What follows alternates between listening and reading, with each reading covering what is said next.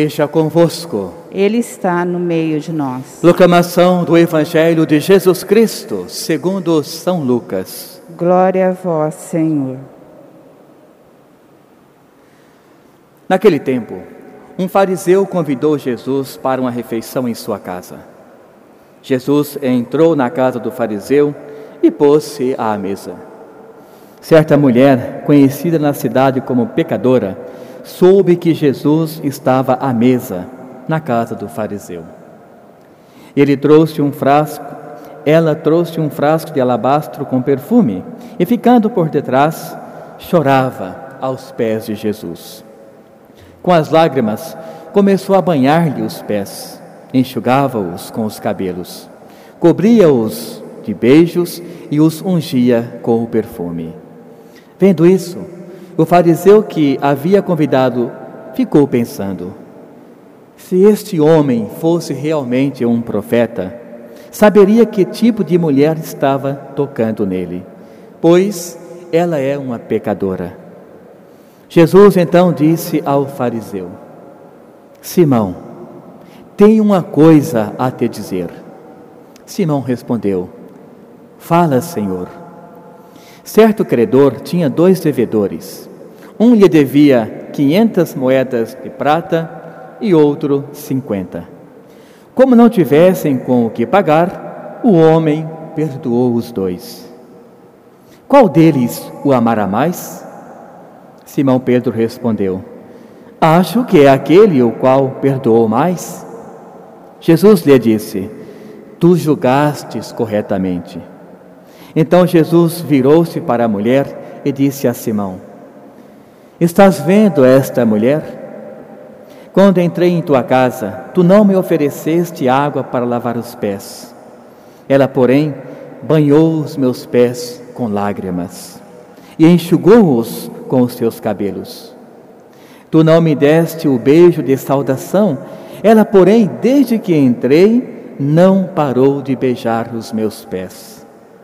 Tu não derramaste óleo da minha cabeça, ela, porém, me ungiu ela, porém, ungiu meus pés com perfume. Por essa razão eu te declaro: os muitos pecados que ela cometeu estão todos perdoados, porque ela mostrou misericórdia e amor. Aquele a quem se perdoa pouco mostra pouco amor. E Jesus disse à mulher: Teus pecados estão perdoados. Então os convidados começaram a pensar: quem é este homem que até perdoa os pecados? Mas Jesus disse à mulher: A tua fé te salvou, vá em paz. Palavra da salvação. Glória a vós, Senhor. Prezados irmãos e irmãs, mais uma vez reunidos na Catedral Metropolitana de Londrina, casa de Deus, nossa casa também. Como bem sabemos, esta tenda, né, que é esse significado, símbolo de uma tenda colocada então no meio das pessoas, para nós estarmos refletindo, buscando e vivendo a palavra de Deus. Hoje, de modo muito especial, Paulo vem nos advertir sobre a sua catequese. Ele fala que por algum momento da sua vida, ele deixou de viver a palavra de Deus porque não a conhecia. Mas depois que conheceu essa palavra, ele tornou-se um outro homem, um homem abrasador na fé, um homem que buscava conscientemente viver o Evangelho, porque o Evangelho adentrou-se nele. Tudo isso pela sua, primeiramente, incredulidade, que Deus viu que era um homem que poderia ser trabalhado e como bem sabemos, né, ao cair do cavalo, Paulo tornou-se uma outra pessoa. O evangelho adentrando-se nele, ele tornou-se um grande evangelizador. E ele começa a catequese dele dizendo para as pessoas de Corinto: Olha, tudo aquilo que eu vos anunciei é verdade. E começou a dizer: O filho do homem deve vir até nós, sofrer, mas depois será ressuscitado pelo Pai irá aparecer a muitas pessoas, e até cita alguns momentos da aparição de Jesus. Mas todas essas citações, irmãos e irmãs, é para dizer o quê? Que o cumprimento da palavra de Deus no Antigo Testamento estava acontecendo ali. O filho do homem iria ressuscitar e aparecer para as pessoas. Ou seja, é como quem diz: a morte humana não venceu o filho do homem. Ele veio, apareceu para todos. Alguns não acreditaram, como por exemplo Tomé, porque estava, como bem sabemos, com o coração fechado para a fé, para a palavra que já havia ouvido quando Jesus estava no meio dele. Própria Maria, quando chegou no túmulo no domingo de manhã, vendo Jesus, mas também não estava entendendo nada e disse: pensando que fosse um jardineiro: Olha, se escondesses o corpo do meu Senhor, me fala onde está, que eu vou buscá-lo. Mas a graça de Deus atuou muito, mas muito maior em todas as dimensões.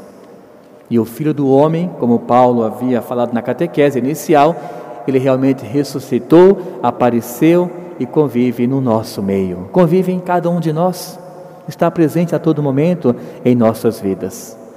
Mas Paulo, ele reconhece que, enquanto era um homem voltado unicamente para o pecado, ele era um homem que não deixava o evangelho abrasar-se na vida das pessoas, ou seja, ir avante. Mas ele também ele usa da humildade, que toda pessoa para ter uma conversão, claro, o primeiro passo é a humildade de reconhecer. E ele fala: depois de tantas aparições, de tantas demonstrações, ele também apareceu à minha pessoa, como que um abortivo. Ou seja, ele reconhece todo o tempo em que ele foi aquela pessoa que perseguia e matava os cristãos, prendia os cristãos. Mas ele fala o que? A misericórdia de Deus agiu na minha pessoa. E essa frase tão célebre. Sou o que sou, não por mim, mas pela graça de Deus. E assim, irmãos e irmãs, nós também o somos, não por nossos méritos, nós somos pecadores, somos frágeis, mas nós somos o que somos porque aceitamos a graça de Deus que atua em nossa vida.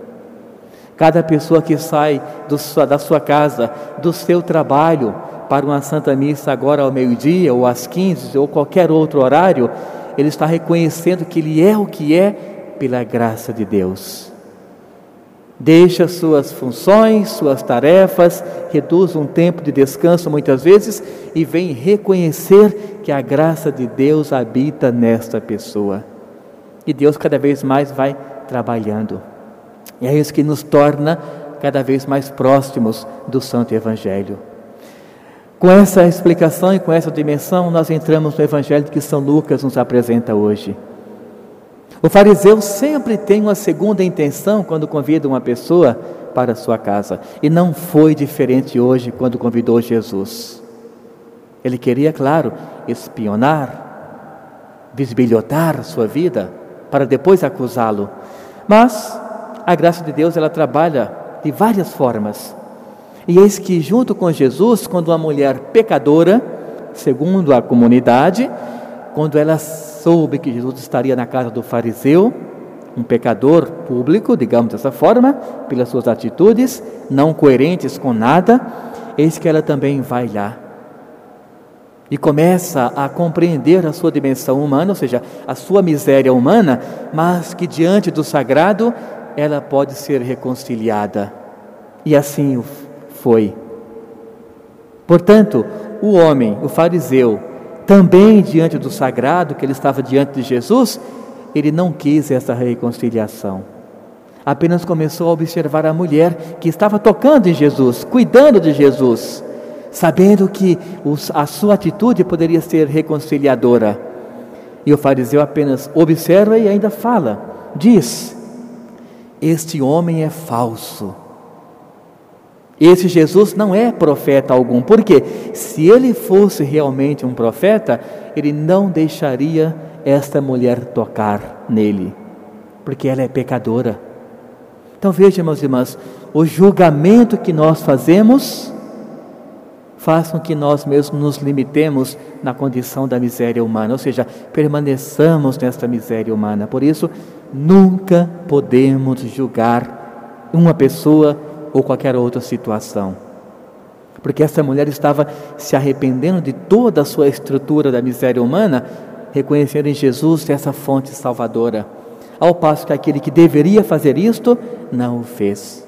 Mas Deus reconciliou a sua vida e deixou bem claro: possas ir, os teus pecados estão perdoados.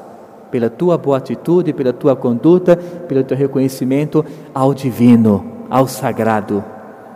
Então o julgamento não deve fazer parte da nossa vida, porque senão seremos como os, as pessoas que no Evangelho e em tantos outros também já fizeram uso dessa mesma forma. Portanto, irmãos e irmãs, peçamos a Deus nesta tarde que ilumine nossa vida, que ilumine nosso plano espiritual. Sei que cada pessoa tem a sua maneira de estar com Deus. Peçamos a Ele que nos dê esse discernimento para nós nos aproximarmos do sagrado, sempre com essa intenção, aliás, aliás com esta, esse conhecimento de que somos frágeis, mas que diante do sagrado toda essa fragilidade se transforma em misericórdia. E assim podemos nos aproximar do Criador. Louvado seja o nosso Senhor Jesus Cristo. Para sempre seja louvado.